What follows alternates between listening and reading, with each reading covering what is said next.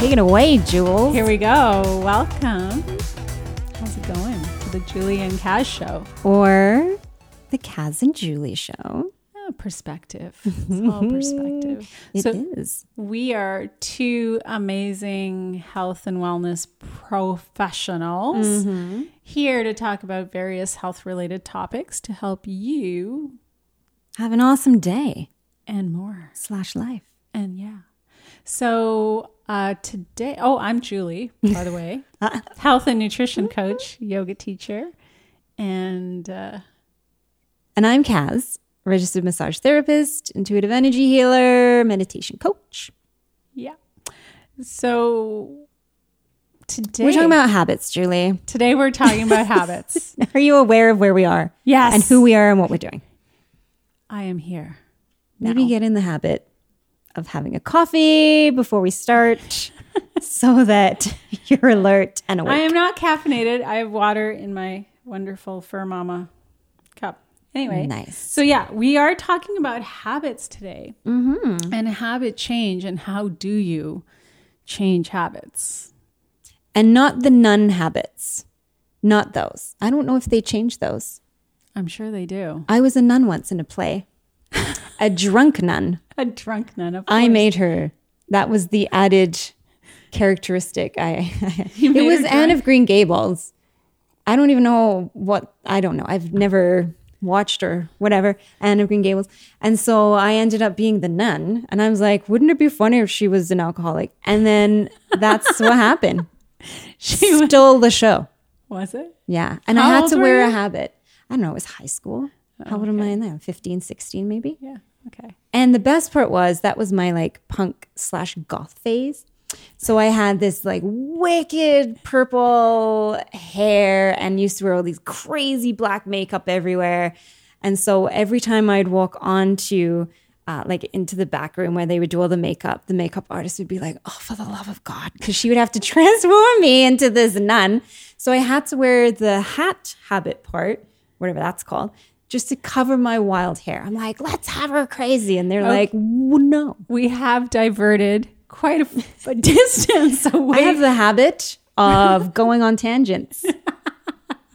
so, so let's deal come with it. back to habit change. Let's just reel in that puppy. Oh. So, here from a coaching perspective, here's how I look at or think of as habits. Everything that we do um, worked for us at some point or another. So, especially the habits that are no longer serving us, there was a point in time that they worked. And they probably, we probably picked them up when we were younger, most likely in childhood. That's when we pick up a lot of things. But also, like in adolescence, we can pick up habits. Like a lot of people pick up the habit of smoking when they're teenagers because kids around them are smoking and they kind of keep up with that habit. Um, eating poorly also be- begins in childhood. And so everything that we do kind of works to a certain point until it stops working. And then we have to recognize, oh, this thing that I've done for X number of years is no longer working because it makes me, maybe it makes you feel bad in your body. Maybe it makes you feel bad about yourself. Maybe it's potentially preventing you from doing the things that you want to do. So, a really good example would be our drunk nun. Maybe drinking all the time worked at some point, but at some point in time it becomes counterproductive. Like it's mm-hmm. affecting your your physical health, you're not feeling as good, it's disrupting your sleep, so your body's not healing, you're not excelling at work, so and it's affecting your relationships. It could be any number of things that makes you go, "Oh wow, like this isn't working anymore." So then you have to be willing to go there to change the habit. And then it's any number of things. Like different things do work for different people. I can say for sure, willpower doesn't work. This is true. I actually used to smoke. I started smoking when I was about 11. And I smoked until I was uh, 22, maybe. Um, and so I haven't smoked, all right, math, in 16 years. now you all know how old I am. And there are still times where I will either get in my car or I will sit down with a cup of coffee and instinctually feel like I need to have a cigarette. Mm-hmm. So even though I haven't smoked for that long or for that amount of time now, it's no longer some habit for me. There's still a tiny little piece in my brain that it it was a habit. I would always get in my car, light a cigarette. I would sit down with a coffee, have a cigarette. And so when you're kind of in autopilot, which is I feel where mm-hmm. you know habits reside, that's when it suddenly kicks in. We've had a brand new kitchen for years now, yet sometimes I'll, without even thinking, go to the wrong area to get something out of a drawer that no longer exists because for years it was habit for me to do that. I do that in this kitchen, which is mm-hmm. also brand new. I go, oh, it's not there anymore. so you did hit the nail on the head. It's coming out of autopilot, right? Mm-hmm. Because a lot of the things that we do are unconscious habits or kind of knee jerk reactions. Like if you're up, if your habit for years and years, you're upset, you eat ice cream, you're going to do that every single time you're upset unless you're willing to stop yourself and number one, acknowledge your feelings. And then number two, go, okay, do I really want to do this? What else could I do instead? Yes, I feel like I feel like crap because I had a bad day or I had an argument with someone or whatever it is. Then you could go, okay, well, I'm going to go for a walk. I'm going to go to a yoga class. I'm going to have a bath. I'm going to talk to a friend. I, any number of things that you could do that maybe don't do that ha- instead of repeating that habit that mm-hmm. doesn't work for you. Because it, let just because i'm more on the nutrition side let's go with this whole food thing right? Food is one of those things that people get addicted to and it's very easy to have an addiction to food mm-hmm. and people will kind of they'll almost support it or encourage it you know? So, you know, how many people work in offices where people will bring in donuts or Timbits every single day, right? feeding feeding poor lifestyle habits. Or just like going out for beer with the with the guys and whatever it is, right? But you have to look at okay, is this really working for me? How do I feel? Okay, how do I feel when I binge on a bunch of ice cream? Mm-hmm. Uh, I feel good in the moment because it tastes good, and then there's the sugar high, and then the crash. And then how do you feel about it afterwards? Well, if you're guilt tripping and you're feeling bad about yourself, then that gives you an indication that this is a habit that you want to try and you want to break up with. So then it's looking at what are the other things you could do instead that are more that can still help you feel better, but don't make you feel bad after mm-hmm. you do that habit. And as soon as you become conscious, then you can start to break those grooves in your brain because it's almost like a train track. When we repeat a habit, it just becomes this loop. And you have to break the habit, you have mm-hmm. to break the loop and do something else that is more, I would say, life sustaining. Mm-hmm. You just covered everything I was about to say. So habits are formed. We're done. I know exactly. And cut. Habits are formed by repetition, right? That's how we formulate this habit in our subconscious. It then gets filed away so we don't have to think about it mm-hmm. all the time in order for us to do it. Driving a car, walking, anything. For those of you who didn't grow up with cell phones, we had to memorize a phone number and it became like a habit that you would then dial it in, right? Like it's just through repetition. I can still remember my childhood phone number and having to dial it on a rotary phone, kids. Um, versus Google now, if someone asks me for my phone number, I'm like, because you don't know how to do it, right? So habits are formed through repetition. And like you said, in order to create new habits, we have to first stop the cycle of the old habit by doing something different that mm-hmm. breaks that cycle. But that one time that you break it does not completely abolish the first habit.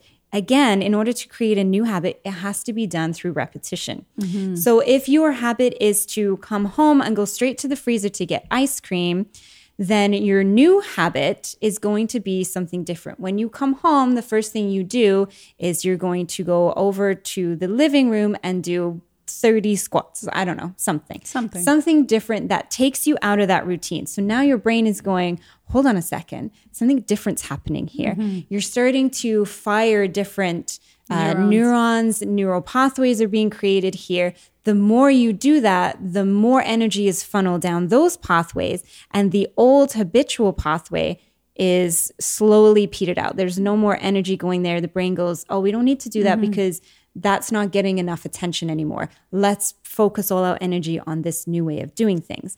But it does take repetition. So for me, when I quit smoking, I actually had a health scare, which is why I ended up being like, I need to quit.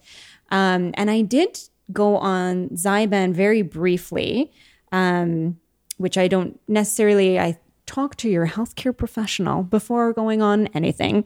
Um, but for me, it was a big enough thing that I had to go, okay, I need to make this change. So I would stop doing the regular routine things that would elicit me smoking. So going out and having a coffee. Um, when I got in my car, I wouldn't have cigarettes anywhere. I make sure I cleaned out all of the ashtrays. That's right, children. There were ashtrays in cars. Um, so that, you know, I put air freshener in so I didn't smell it. Anytime I felt that need to smoke, I would do something different. Mm-hmm. I know some people say if you feel like smoking or if you feel like having an alcoholic beverage or even if it's something like eating a cookie have a glass of water instead like it's all about mm-hmm. changing that mindset from this is how i've always done it to something new so that your brain is just like what Well, it's becoming aware. And then mm-hmm. the other thing to keep in mind is when you're, especially when you're replacing habits that don't make you feel good, like especially physically in your body.